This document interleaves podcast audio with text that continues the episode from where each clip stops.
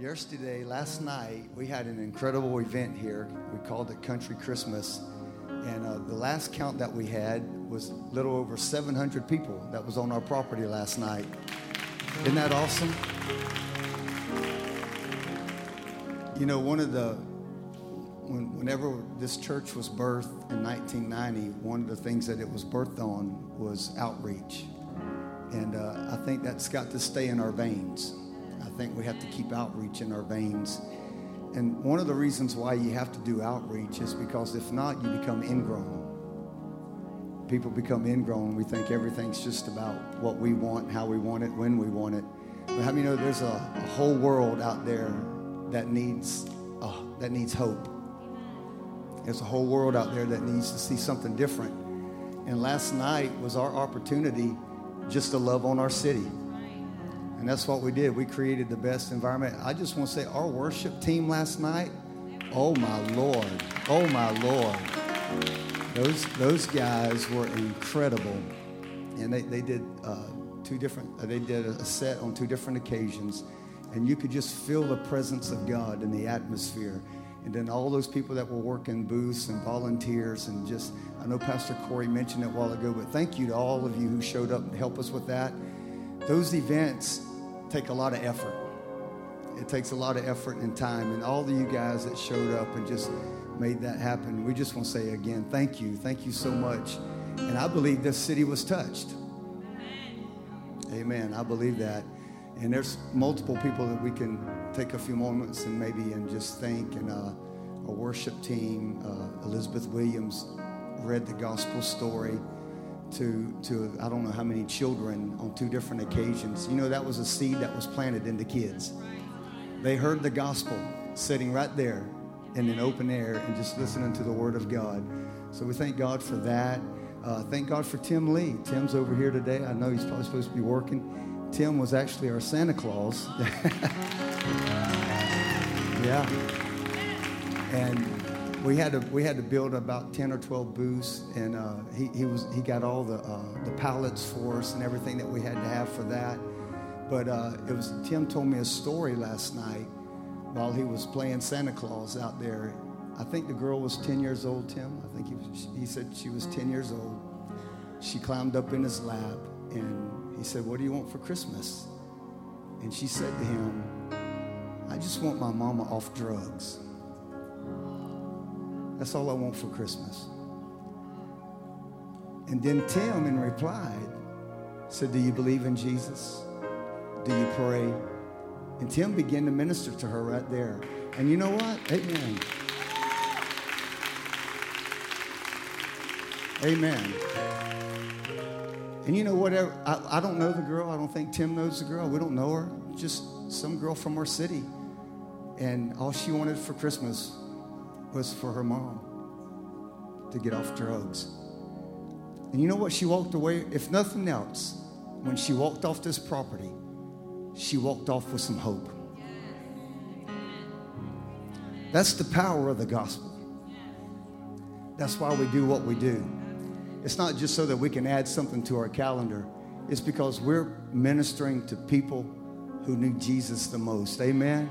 So one more time, I know we done gave a bunch of people a great big clap offering and everybody that served. Will you just help me thank everybody that was involved? It's just an amazing event. Amazing event.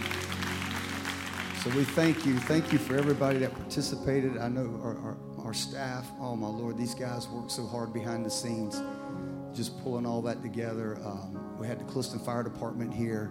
Those guys did some displays out there and just so many people would think, but that's, that's how you reach a city. Amen. Sometimes, sometimes they won't come into church, so we'll just go to them. We'll just, we'll just create an environment where they can come and be ministered to. Amen.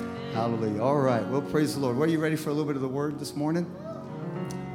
Okay, I got like three people over here. The rest of y'all look like you're in a coma, maybe. I don't know. Come on, stand to your feet and grab your Bibles. I'm excited about our Christmas Eve service. It's going to be a great time together. It's only a one hour service. And I know it's a busy time, but boy, even as our kids sang this morning, it's really about Jesus, isn't it? What better way to honor God than just to devote one hour of your time so we can worship the Lord together. And if you got family down, I would just encourage you, bring them to church with you.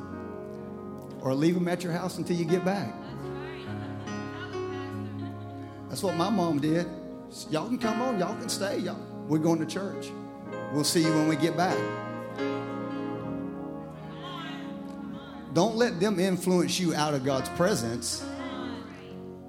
Amen. If they don't come with you, you come on anyway. All right, praise the Lord. I'm losing the anointing already. I don't feel no happiness in the church right now. Luke chapter 1. Luke chapter 1, I'm going to read several verses of scripture here. Going to begin reading in verse number 26.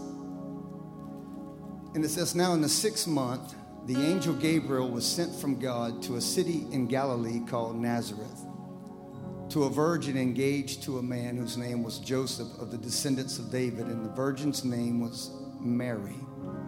And coming in, he said to her, Greetings, favored one, the Lord is with you.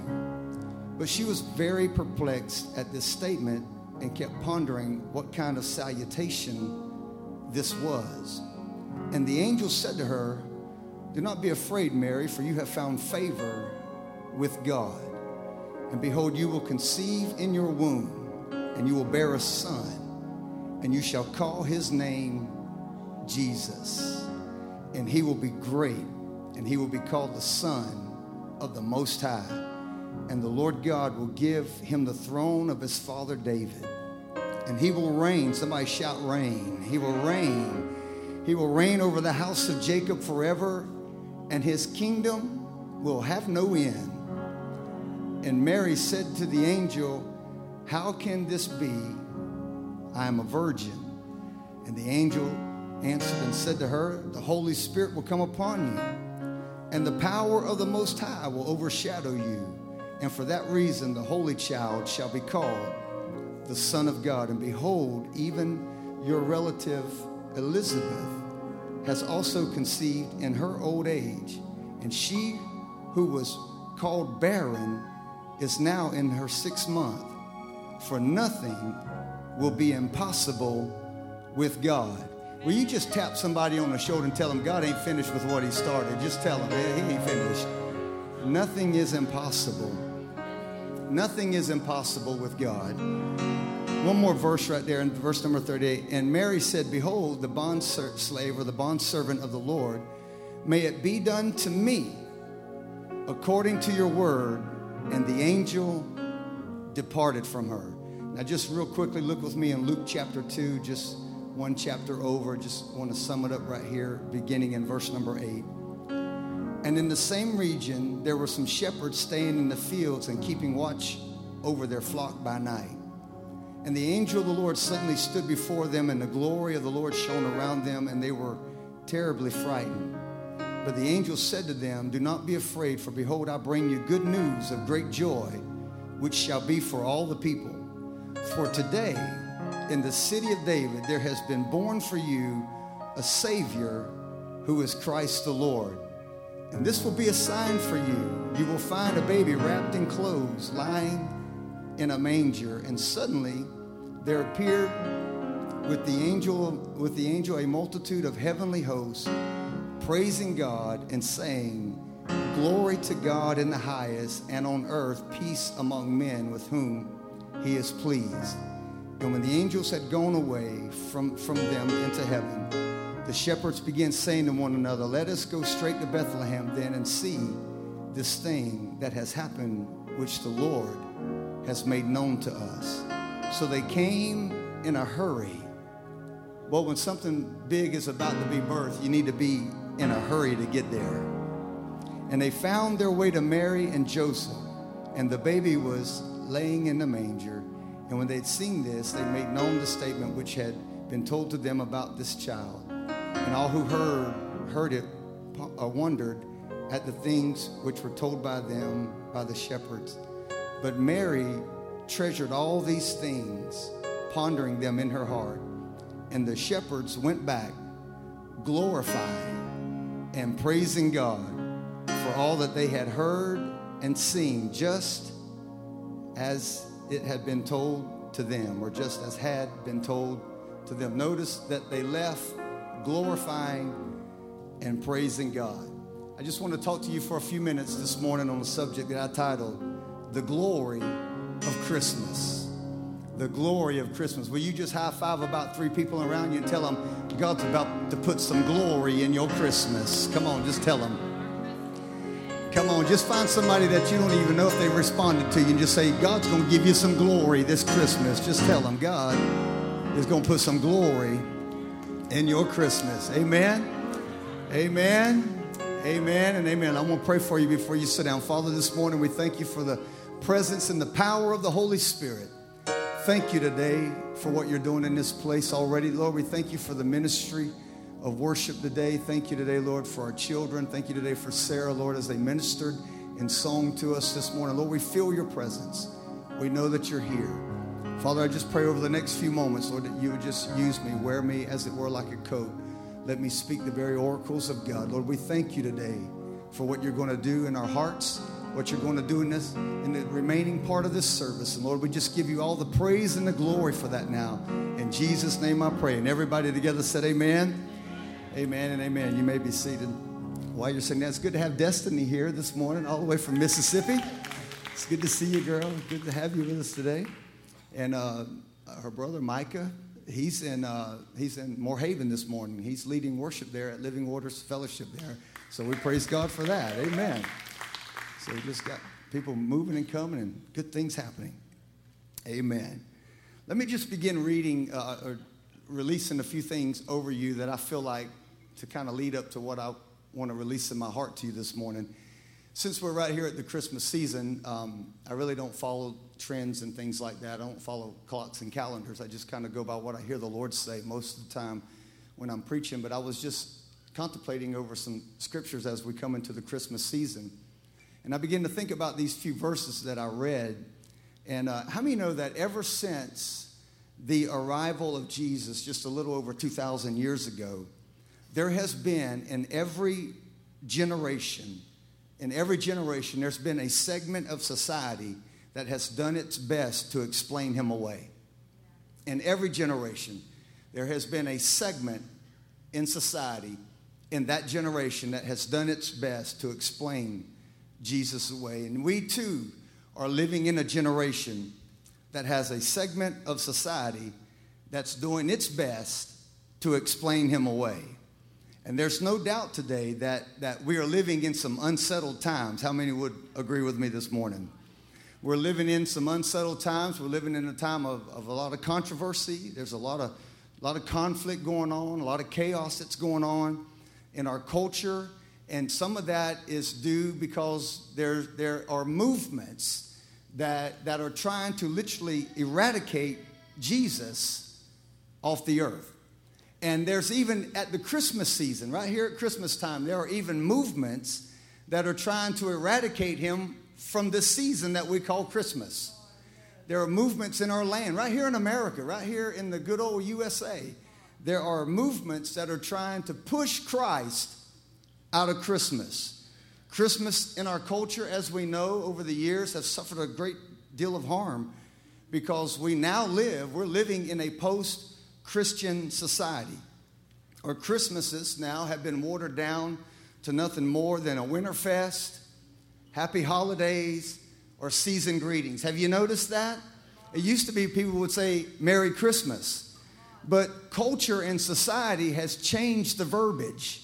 And uh, I, I, every year, once a year, Jeff and I, we go shopping on the coast, and Jeff is a, a vicious shopper. If you, if you don't want to shop, don't go with Jeff because he's vicious with it and, and we just shop. We spend take a day and we just shop. He and I go together and we do our Christmas shopping. And uh, and I always get tickled because when I'm with Jeff and when we're checking out or whatever, every, you know, everybody's saying happy holidays, happy you know, happy seasons or whatever. And Jeff just says, no, it's going to be a Merry Christmas. He just like fires it right back at him. And I'm like, oh, we're going to break out right here, you know, because he just, he won't, he said, no, it's going to be a Merry Christmas. And he just, he won't let nobody slide with that. And so, but, but I, I think about that because how many know that if, if we're not careful, we get caught up in the verbiage. And we, next thing you know, we're saying happy holidays, season greetings. Where at one point we would say Merry Christmas. And so, so that, that's the movement that's taking place in our land. And, and we have this movement now in America, in our department stores, in our state and local governments, that they're even forcing governments, local governments, are forcing nativity scenes out. They're making it hard to put nativity scenes up in their city. Thank God we live right here in Clewiston because there's a nativity scene right downtown, right there in our park. Come on, somebody, you better not take that for granted because there's a lot of governments in our nation that will not let that go. And that has even trickled down now into homes. You know, there are people that are being fined right here in America for, for, for putting a nativity scene up in their house, at their house. If you don't think we're in a time of great controversy and great war, then you are hiding under a rock somewhere. There is a movement in our nation to silence the voice of the church. There's a movement in our nation to begin to push God out of the very season that, it, that birthed him. And right now, in our nation, there are these things that are taking place. And I just wanted to take a few moments today and, and move through a couple things because the Bible says in 1 Peter chapter 2, verse number 8, that Jesus is a rock of offense. He's a rock of offense. And people are being offended over Jesus. Well, Jesus said that that would happen. But the problem is, we don't need the church getting offended over Jesus. Amen. So, so it's no surprise to us that, that, that people that are outside of Christ are being offended by Christ. But it's another thing, if the church ain't careful, we'll start taking up the conflict of the world and we'll bring it right into our neighborhood. Come on, push on somebody, tell them we say we need some glory now. We need some glory in our Christmas. I'm going to get to where I'm going. Just hang out with me for a moment. So, so we have to understand that there is this war, there's this conflict, there's this turmoil that's going on right here. And, ladies and gentlemen, if we don't change it in our families, it's going to be hard to change it in our neighborhoods and in our cities. So, in other words, there's a, there's a lot of chaos, there's a lot of controversy. And it's no surprise because the Bible says that, that Jesus was born in the days of Herod. So trying to eliminate Christ is nothing new. He was born in the days of Herod. In other words, if you study that out, he was Jesus was born in the days of a lot of controversy and a lot of conflict, and there's a lot going on. And he was born in the days of Herod. Herod was one of the most evil kings that we have recorded. Herod was an evil king. Herod was a paranoid, power hungry dictator. In fact, he was so vicious and so mean, Herod killed his own family members.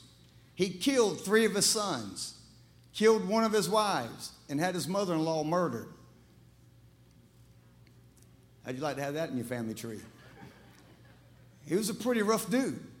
And, and so, because he, and, and he killed them because they were a threat to his power.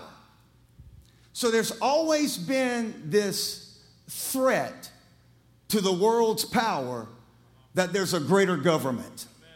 There's always a threat to the world's power that there's a greater king. And so Herod, just because he was threatened, because he heard there was going to be a king born in the territory, he went out and started killing all the babies that were under two years old because he was so paranoid about a takeover. In fact, the Roman emperor Caesar Augustus himself said that it was safer to be Herod's pig than it was to be his son. A lot of great controversy born in the days of a lot of chaos. So the fact that I'm going to get to where I'm going. Y'all still doing all right? I'm just trying to work with my voice here, warming it up a little bit. The fact that the Magi, the wise men, called Jesus the one born king of the Jews, it became a direct threat to Herod. When Herod heard of the news of a new king in town, the Bible says that he was troubled. That word trouble literally means he was disturbed. He was agitated. Literally means he, he, he had a spirit of dread or a spirit of fear that came upon him. Ladies and gentlemen, you need to know something this morning that we are contending in our world today with nothing more than the spirit of Herod. It's a Herod spirit and it's troubled. It's troubled. Anytime you mention the name of Jesus, there's trouble. Anytime you bring up the name of Jesus, there's trouble. That's why the rhetoric has changed even at Christmas time. Happy holiday season greetings. Because when you throw Christ out there, it brings an attention to something that's greater than the world could ever offer. Amen.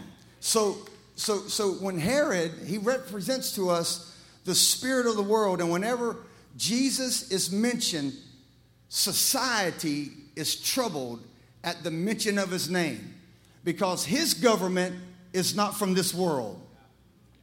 He's from a different world. He's from another government. In fact, I didn't, I didn't give this to the guys in the back, but Isaiah chapter 9, verse number 6 says, For unto us a child is born, and unto us a son is given, and the government will be upon his shoulder, and they shall call his name Wonderful Counselor, the Mighty God, the Everlasting Father, and the Prince of Peace, and there will be no end to the government or of his peace. I'm just trying to tell you this morning that the King that we serve, the Savior that we serve, there is no end to his government. And so when Jesus is mentioned in a secular society, every government trembles at that name. Every government is agitated at that name because they have to understand, they begin to recognize that there is a greater government that's not of this world. In fact, when they arrested Jesus in the garden, and remember, Peter pulled out his sword and he went to cut off one of the guy's heads and he ducked and he just took his ear off. Jesus looked at Peter and said, Put away your sword, man. Put it away. You don't need that. He says, Don't you realize I could right now call down 12 legions of angels.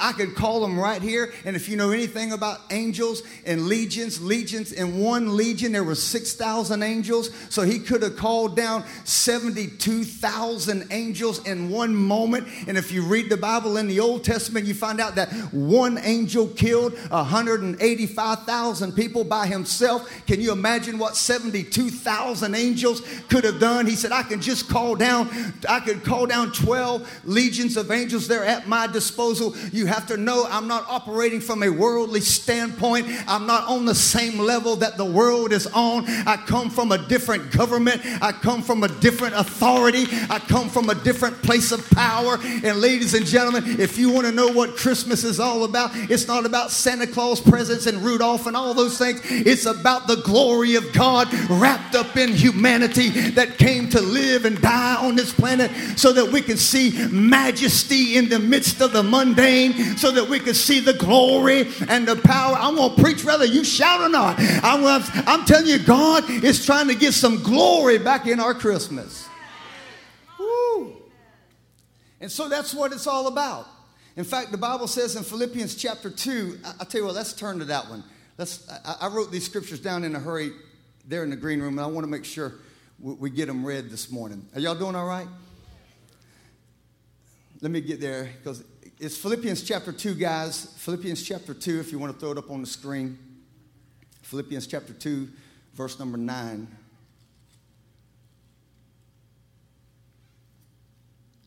Verse number 9, it says, For this reason also God highly exalted him and bestowed on him the name which is above every other name Come on, this ought to be a Holy Ghost filled church. Somebody just should have shouted right there.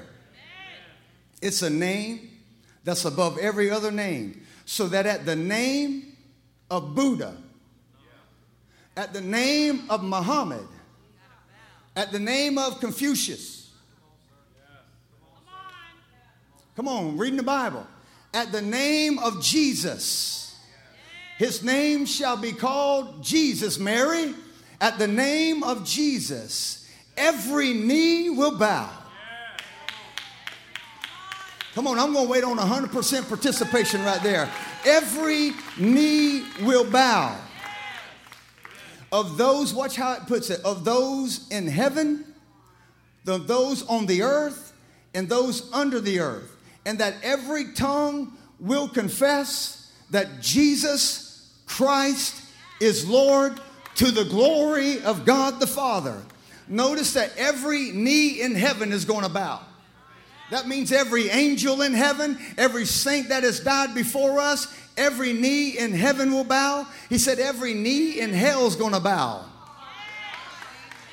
Come on, talk to me. You know what that means? Every every demon, every principality, every power, every witch, every warlock, every hex, every spell, everything that the devil has ever tried to do, it will have to bow its knee to a name that's above every other name. It's a name that, that when we ascribe to that name, it has a power, it has authority, it moves, it operates in the earth, and every knee shall bow. He said, not only in the upper world, the underworld, but even in the earth. That means every politician, every dictator, every rogue government, every false prophet, every sinner, everybody who is in the earth, they will have to bow their knee. You have to know this morning that there are no there are no atheists in hell right now. There's no agnostics in hell right now. They understand that there is a name that's more powerful than any other name, and his name is Jesus. So whenever time you get around the Christmas season, you ought to open up your mouth and say, It's a Christ mass time. It's a time to let the glory of God be revealed in the earth.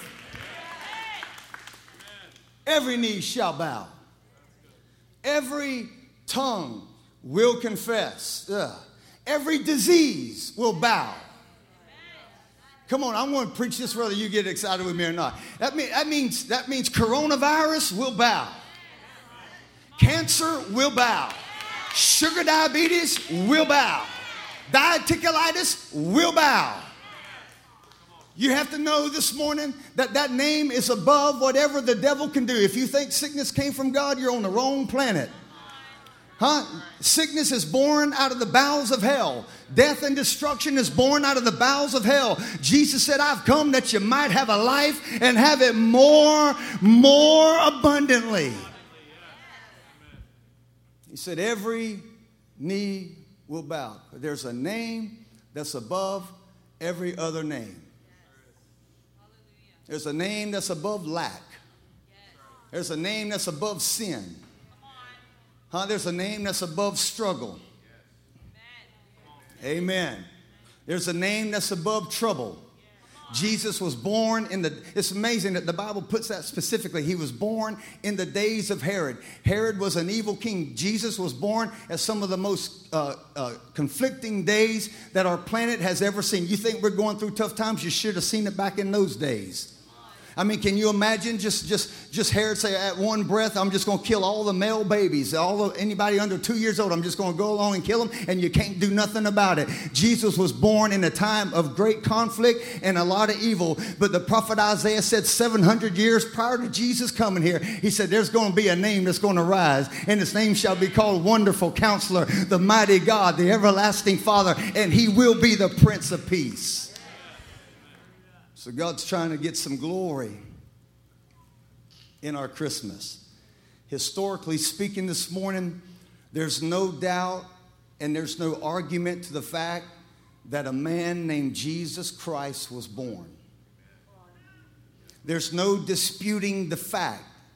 There's no arguing the evidence that he came and he lived in the earth. History has recorded it. Even after his death, he made 13 appearances to over 500 different people when he rose from the dead. Do you know right now, right now, in the history, in the logs of history, there's more verifiable historical evidence proving that Jesus Christ lived, died, and rose again than there is of Julius Caesar ever living.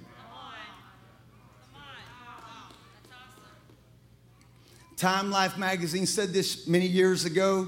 They published an article that said this will be on the screen. It, will, it would require much exotic calculation to deny that the single most powerful figure, not merely in these two millenniums, but in all human history, has been Jesus of Nazareth. Understand this morning that his birth was not an accident. It was not a miscalculated mistake. The Bible says in Galatians 4 4, he was born in the fullness of time. God sent his son, born of a woman. He was born right on time. He was born right when he needed to be. And he was born in a lot of chaos, destruction, and death. Ladies and gentlemen, that ought to give you hope this morning. There ain't nothing on this planet that he ain't already conquered. There ain't nothing in your life that he can't overcome. Amen. Nobody before or since has ever impacted humanity more than Jesus Christ. In fact, it was at his birth that 300 prophecies from the Old Testament were fulfilled through Isaiah, Jeremiah, Micah, and even David. The one born king of the Jews who would one day grow into the most polarizing figure in human history. The reason why there's always a segment in our society that wants to do away with that name, because they know one day they're going to have to bow their knee to that name. And if I could just throw a wake up call to everybody in this building today, this is not the time for the church to digress.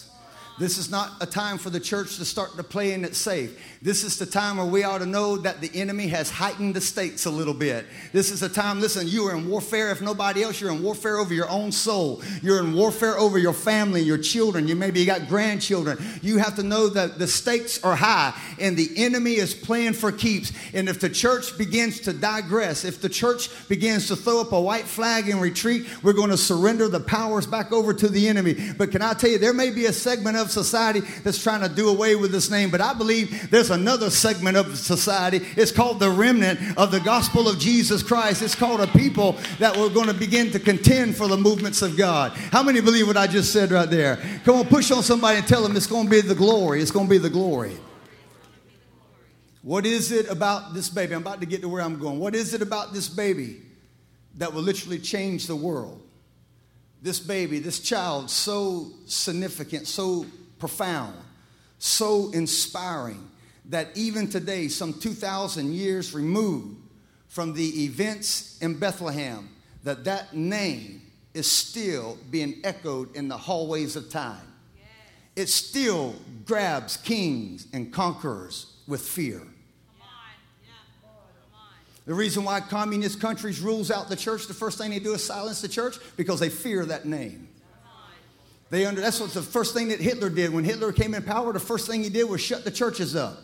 Because he knew if he, if he had the saints shut up, he could run his regime. Amen. What is it about this baby, this baby born king of the Jews, that would strike terror in the heart of some of the most powerful kings that have ever lived and died? What is it about this baby that his miracles, would astound the crowds of people, and his ministry would attract thousands of curiosity seekers, that his teachings would challenge the known establishments of his day, and they would endure throughout the generations to come. His call to discipleship would promise nothing but persecution and hard times, yet millions are attracted to follow him over the centuries. Woo, can you believe that? We, we live in a world now, eh, you know, we, we want a padded cross, right? We want a cross that's padded. We don't want no rough places. We don't want no tough spots. But I'll tell you, millions of people are giving their life for that name right now. His critics would blast him for his unorthodox ministry and eventually take him to the cross for his execution. What is it about his claim to deity who would confound many, yet would be so unmistakable that when the tomb was found empty, people would not be able to handle the very fact that the God that they killed is the God that raised himself back up. Come on, come on. Something about that name that his known followers in that day would spread his name throughout the generation within one generation.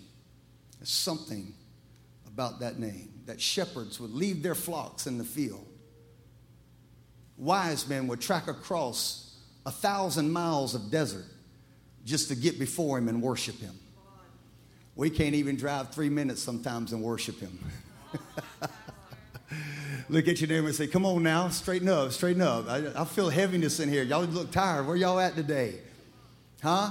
I mean, come on, that's the, that's the American church, right? I mean, you got wise men, these doctors, these professionals, these, these uh, philosophers, these educated men would track across a thousand miles of desert on a two year journey just to get before him and worship him. And here we are living in the greatest nation in the world, and sometimes we letting the enemy run roughshod over the very God whose name is above every other name. May I submit to you this morning? I'm about to get to where I'm going. May I submit to you that there had to be more than just a theory? It had to be more than just a good idea or just a, or a political campaign. Could it be that this baby, Jesus Christ, was fulfilling prophecy? That one day that child would grow up and lift the burdens of mankind. That one day that child would rule the nations of the world. That one day that that child would work the works of darkness and establish his government in righteousness and in peace. Something about that name that's above every other name. Napoleon Bonaparte said it best too. He said, I know men, and I tell you that Jesus Christ is no mere man. Between him and every other person in the world, there is no possible term of comparison. Alexander the Great, Caesar, Charlemagne, and I myself have founded empires. But on what did we rest the empires or the creations of our genius? He said it was upon force. But Jesus Christ founded his empire upon love, and th- at this hour, millions of men would die for him. Boy, that ought to make you throw a baby right there. That was Napoleon Bonaparte. He said, At this very hour, he said, I know, I've known men, I've known Alexander the Great, Charlemagne, even myself. We have conquered a lot of stuff and we did it by force, but there's something about that name that walks into a room and his eyes will pierce you with flames of fire. There's something about that name that's above every other. I've known all the great conquerors, but there is something about Jesus Christ that millions would lay their life down for him at this very hour. Could it be that even at this Christmas season, God is calling his church back up to a place of authority that even now we would lay our lives down just to see the power and the glory of his name extended to another generation? The name of Jesus, every knee will bow and every tongue confess. Let me show you something real quick because I don't, I don't want to hold you late today. But real quick, five things that the Christmas story teaches us. Five things. Somebody say five things. Five things. Number one, number one, God can fulfill his word without a man. In Luke chapter 1, verse number 30, Mary said, I know not a man. in other words, she knew a man. She was betrothed to a man. She was engaged to Joseph. But what she was saying was, I've never had intimate relationships with a man. I'm a virgin. Some of you like you don't believe the Bible. That's what she said. I'm a virgin. That's what the Bible said. How many know a virgin means she's never been with a man? Good Lord, I got to back this class way up.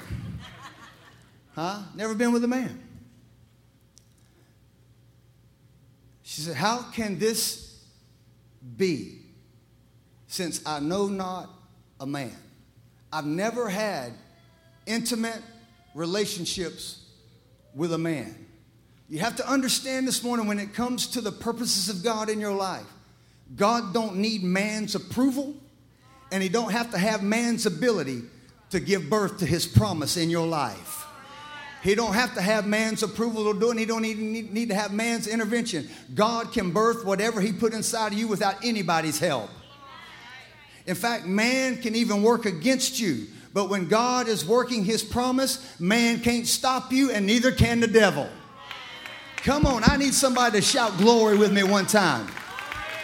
She said, How can this be since I know not a man? He, and the angel said, I'll tell you how it's going to work, Mary. The, the power of the Holy Spirit is going to overshadow you. In other words, God is going to get in your business. God is going to get in the affairs of your life, and He's going to produce a promise in you that has been weighing in the balances for thousands of years. And you're about to give birth to a promise. And I just came here to say something to you this morning. God is trying to birth a promise in you, and you're looking at every resource around you to help you make it happen. You're looking at everybody around you to jump in your boat. But I'm trying to tell you, God don't need a man to make it happen. If he put a promise in you, then you can stand on your own two feet. You can believe the word of God. Come hell or high water, you can believe that God will be faithful to what he said over your life.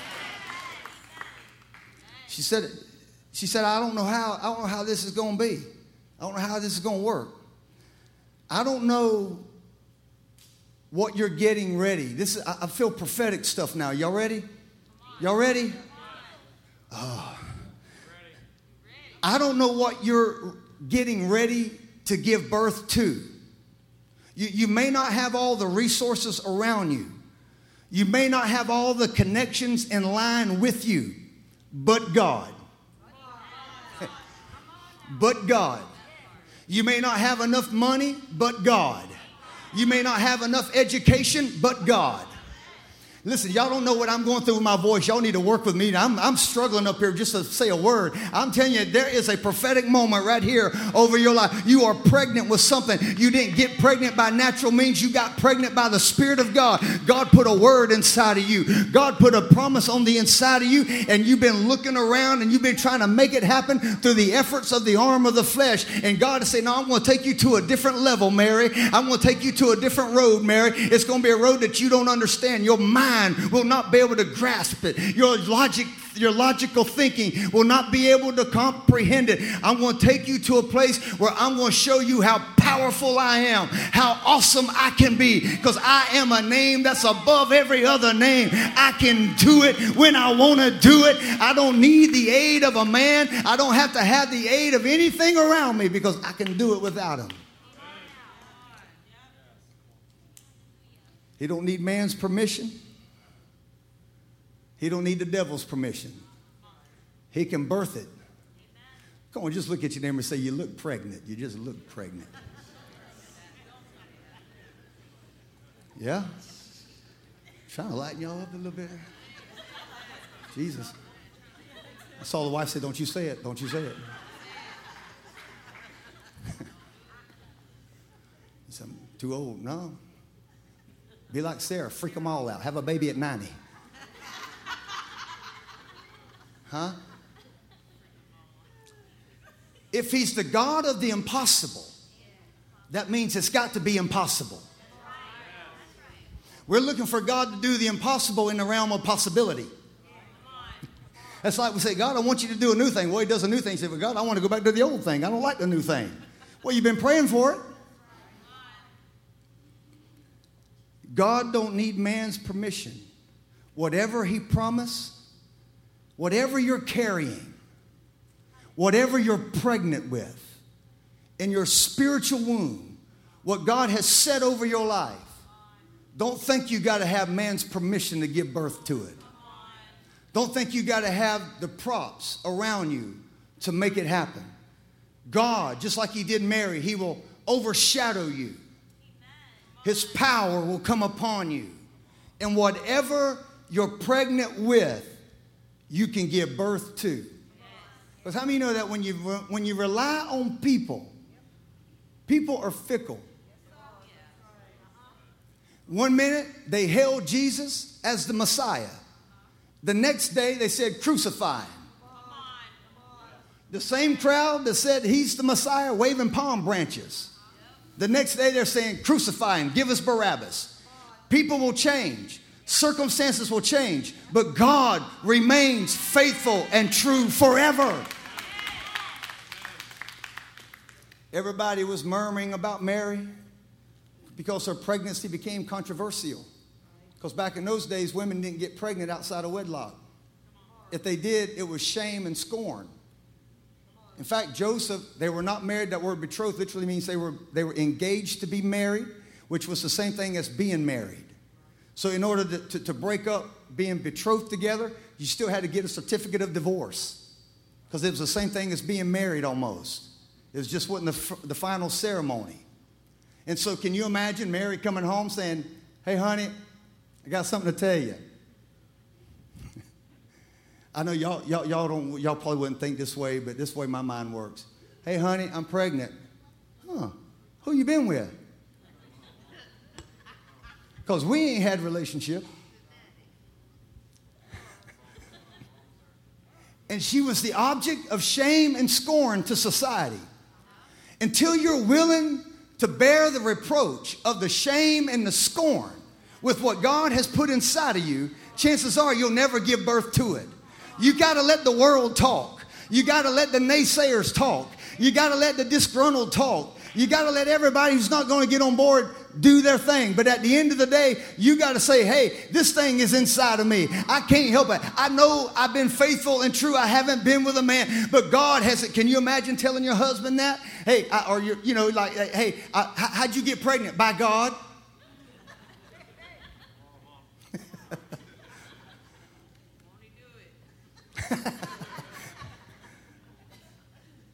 but when God has blessed you, can't no man curse you. And I wish we had more people willing to be more controversial over a word than they were with political correctness. We got more people that will side with political correctness and give up the word. I, we need a church that's going to be word oriented, going to be word minded. And so I don't care what, listen, I don't care if all my friends are getting high, getting drunk, and partying. That ain't going to be me. I don't care if all my friends are sleeping around and doing what they do. That ain't going to be me. Come on, talk to me, all you unmarried people. Just getting quieter. Sometimes you have to feel the fear and believe anyway. Sometimes you got to feel the fear, not let the fear get in you. You got to feel it and believe anyway. Sometimes you just got to stand in the midst of all the controversy and believe God anyway. Don't abort your baby just because it's controversial. Don't abort the promise that's on the inside of you just because it's controversial, just because it's hard. Well, I've been walking with this promise for 15 years. Keep walking. If God said it, He's going to do it. Well, it's, it's created too much pain and disappointment. No, that's just the indication that you're getting closer to your birthing moment. Huh? You're just getting closer. It ain't time to quit, it's time to press in. Amen? The more the increase of the pain, the more the pain begins to increase. You have to know that I'm getting closer to my delivery date. If you're going through all kind of hell right now, it's because a breakthrough is about to happen over your life. If you're dealing with all kind of struggle right now that's the that's the that's the moment that god is trying to breathe over you to let you know you are closer to your breakthrough than what you realize. And how many know that even in the natural when a woman in the natural is going to give birth when, when she's ready to get into that birthing position those nurses or doctors around her what do they tell her to do? Push i ain't never done it but i've been on that side of it and they tell that woman to push, and she has to push in pain. She has to push when it ain't comfortable. In fact, maybe Dr. Carroll could explain it better than me, but when, when, when the pain is at its intense, most intense moment, the contractions are at their highest, it's time to give birth, baby. It's time to release what's on the inside of you. And can I just tell you, for the last two years, we have walked through all kinds of crazy stuff. Our world has been jacked up. Everything is crazy and controversial. It ain't time to quit now. We're about to give birth to a promise that we've been carrying for a long time. And God is not finished with what He started. Come on, push on somebody, tell them we got to get this glory now. We got to we got to get this glory. God is going to give glory to your life. Let me, let me give you number two real quick. Great things can be born outside the systems. Great things can be born outside the system. Let me look at that verse right there. Luke, Luke chapter 2. Guys, you got that up there? Luke chapter 2, verse number 7. And she gave birth to her firstborn son, and she wrapped him in clothes and laid him in a manger because there was no room for them in the inn. Great things are born outside the systems. There was no organized support system. There was no structure to, to accommodate what she was giving birth to. Mary was pregnant with a promise, and the systems around her showed no support. And sometimes the very systems that we depend on will lock you out. There ain't no room in there. The support systems had shut her out, watch this, in her most vulnerable time. She was at the most vulnerable time in her life, ready to give birth, and there was no room. There was no room in the end. There was no support system. There was nothing to validate, to vindicate, to support what she was about to give birth to. You have to know this morning that great things are born in strange places. Great things are born in some of the most unconventional places of our lives. In fact, great things come out of obscure places.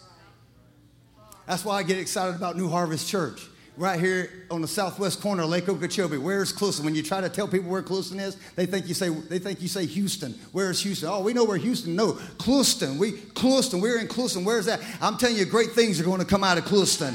There's some great people that's bearing, that's willing to release what God has put on the inside of them. But it's going to come outside the, the support systems of mankind. Great things are going to be born. And who but God would birth a king in a barn? Because God don't need all the pomp and circumstance. Because he knows what he's doing. Who but God would step out of the systems and say, I'm going to let my son be born in the stable where there ain't no outside support. First, Corinthians chapter 2, verse number 11 says, We are not ignorant of the devil's schemes. Ephesians 6 11 says, Put on the full armor of God to stand against the wiles of the devil. That word wiles is the word methodeia or dia, it's where we get our words methods or systems, schemes or craftiness. It's used to deceive. So the devil is a master of systems. He's a, he's a master of systems to block you out to create a blockage in your life so that you won't give birth to a promise. But we're not ignorant of his methods. We're not ignorant of his wiles, of his schemes, his schematic. We're not ignorant of it. We know what the devil can do, but we know what God can do. Amen? So the devil has said, maybe to you, there's no room for you. There's no room for your purpose. There's no room for your dream. There's no room for your promise. There's no room for your assignment. There's no room for your faith. The systems are trying to block you out. But you got to know it don't matter. When this baby is coming, it's coming, and I don't need a support system around me to make it happen. Let me give you one more real quick. Number three. Number three, everyone who follows you is not for you. Everyone who follows you is not for Matthew chapter 2. Then Herod secretly called the Magi, the wise men, together and determined from there the exact time the star would appear.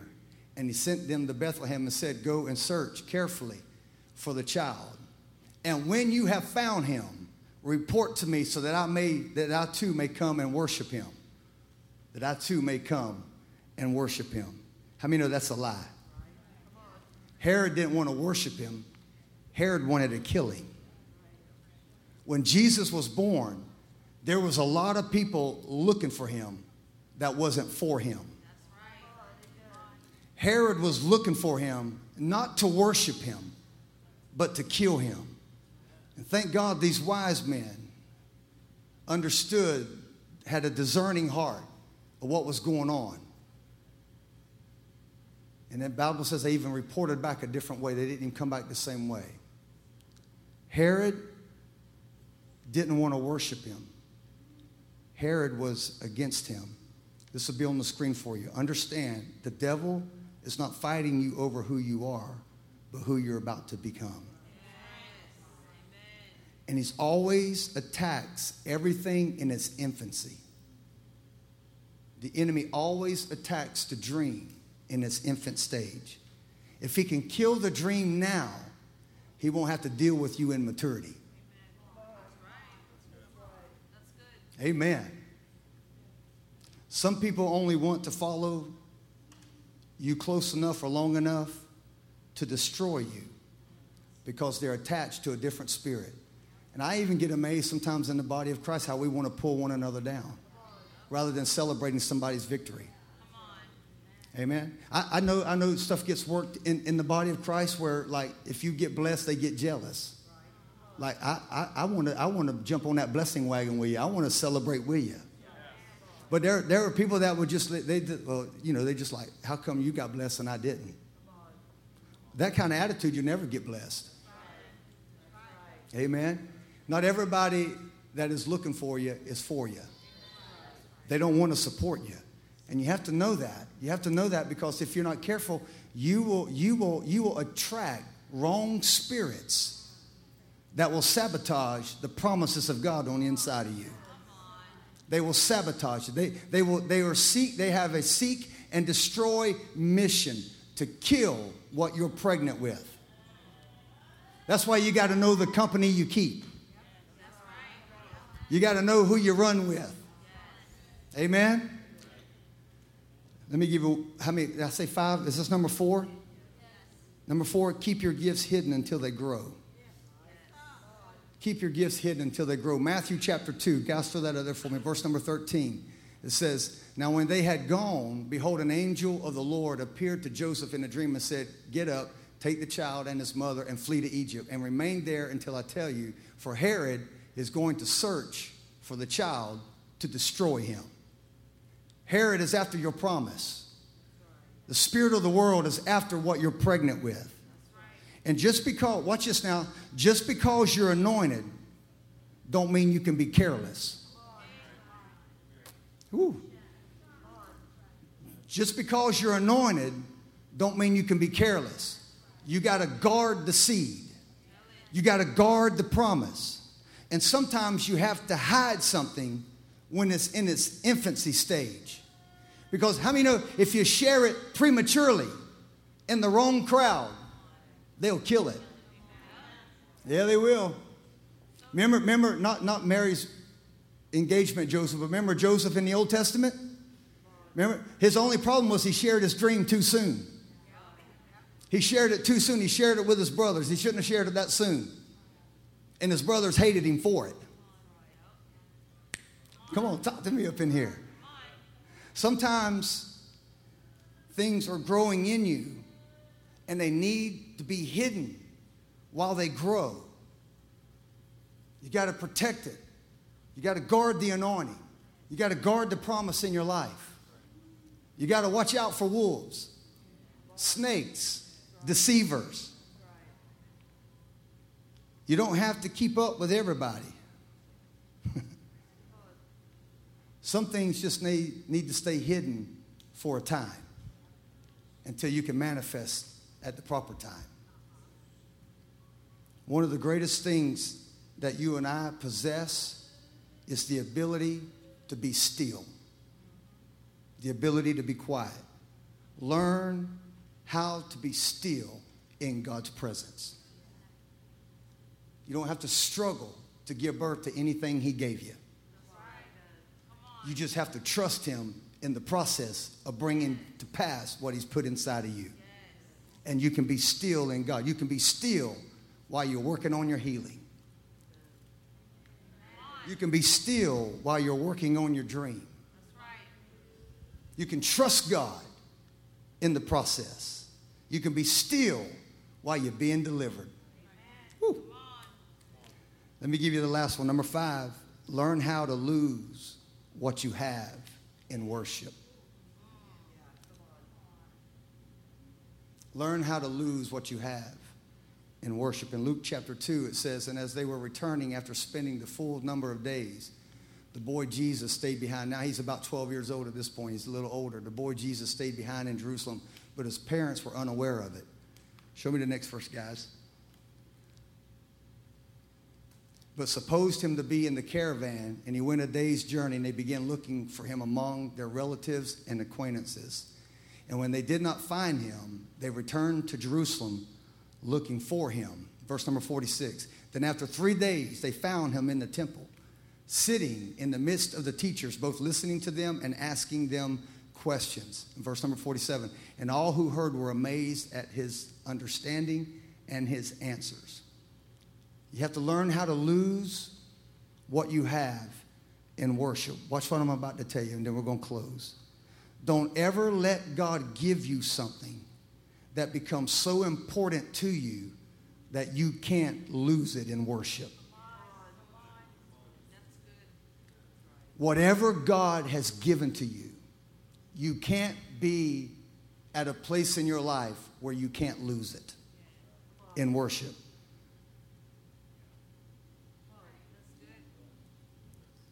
Don't try to bring something into the presence of God like you're going to impress God with something that He gave you. Come on, talk to me in here. You know, Mary and Joseph had to be good parents, or God would have never entrusted them with His son. They had to be good parents. He would have never chosen them to give stewardship to His son as he was growing up. Yet, the very ones He chose when they got into the temple, when they got into the house of God, they lost him. But they lost him in worship. And God doesn't come in on the scene to rebuke him or to rebuke them.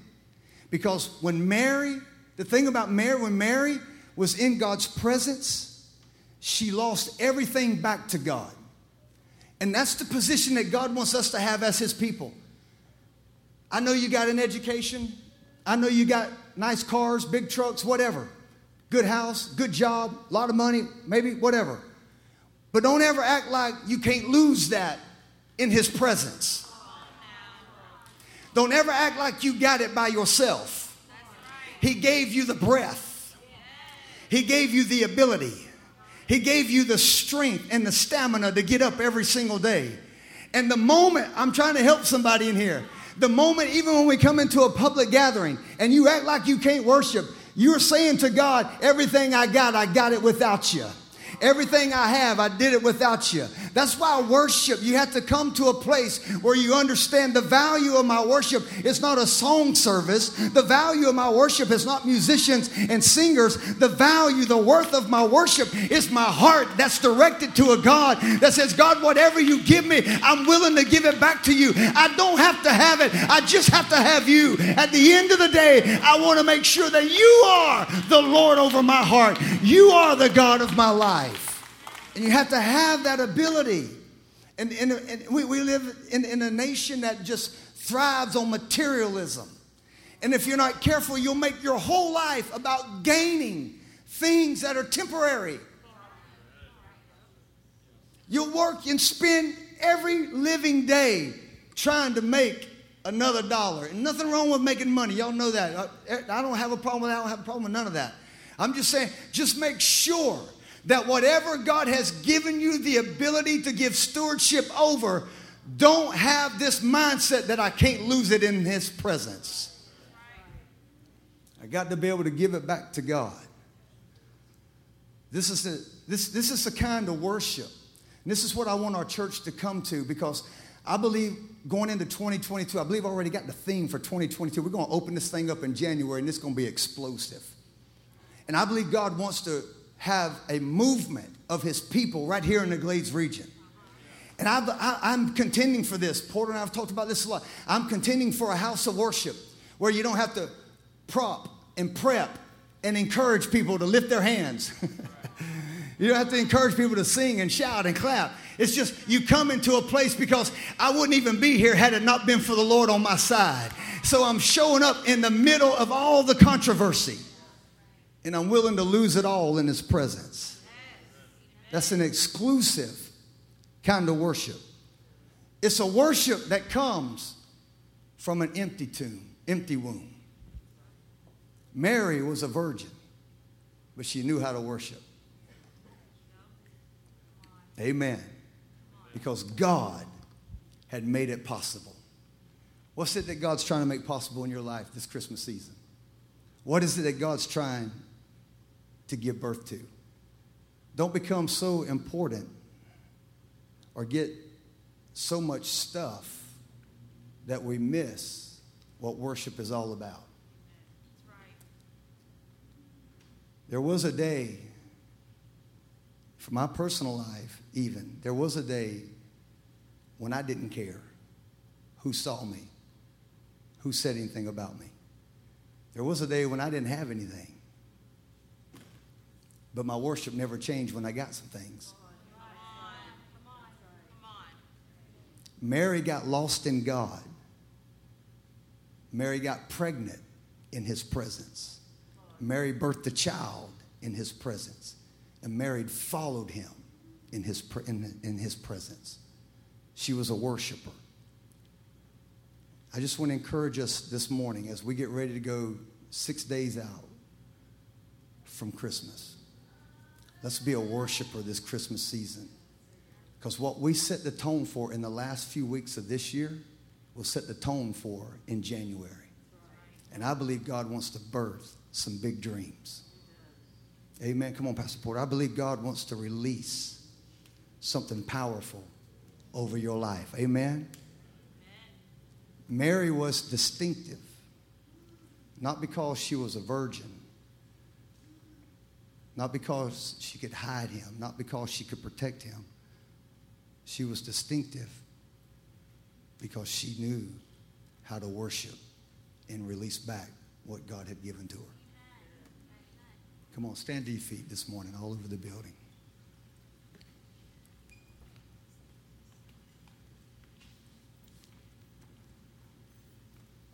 What I think in my own mind when I read scriptures like that, I think that what made Mary so distinct and so unique was because she is the only woman in history who got to carry her baby twice. She's the only woman we know in history that got to carry her baby twice. The first time when he was in the womb, from the first trimester to the third trimester, she was about ready to give birth. The second time that she carried her baby was in Acts chapter 2 on the day of Pentecost when the Holy Ghost came into that upper room. And can you imagine Mary when that upper room was filled with God's presence? She was saying, in my mind, this is what I think she's saying I felt this before. I felt that glory before. I carried that glory for nine months and I gave birth to it and I gave it back to God. Now here she is after the death, burial, and the resurrection of Jesus Christ. She's in that upper room with 120. Yes. Jesus ain't with her, but when that upper room was filled with the presence of God, guess who that was? Y'all not helping me. Come on. When that upper room was filled with the glory of God, I can can you imagine Mary sitting there with all the others? Can you say, "Oh, I know what this is"? I, uh, my baby is about to leap inside of me again. I'm about to jump again. She's the only woman that we know that carried the same baby twice. Ooh, I'm just trying to tell you, ladies and gentlemen, there's something inside of you that God is about ready to blow on. God is about ready to breathe on. And we're about to see some of the most significant things of God happen that we've ever seen in our lifetime. How many believe that this morning? Come on, throw your hands up and just begin to worship Him. Come on. Can you worship Him? Can you just begin to glorify His name? Can you just begin to praise? I know some of you might be tired. I know you might be wore out with Christmas holidays, but this is your moment. This is your moment to separate from the systems. This is your moment to declare He alone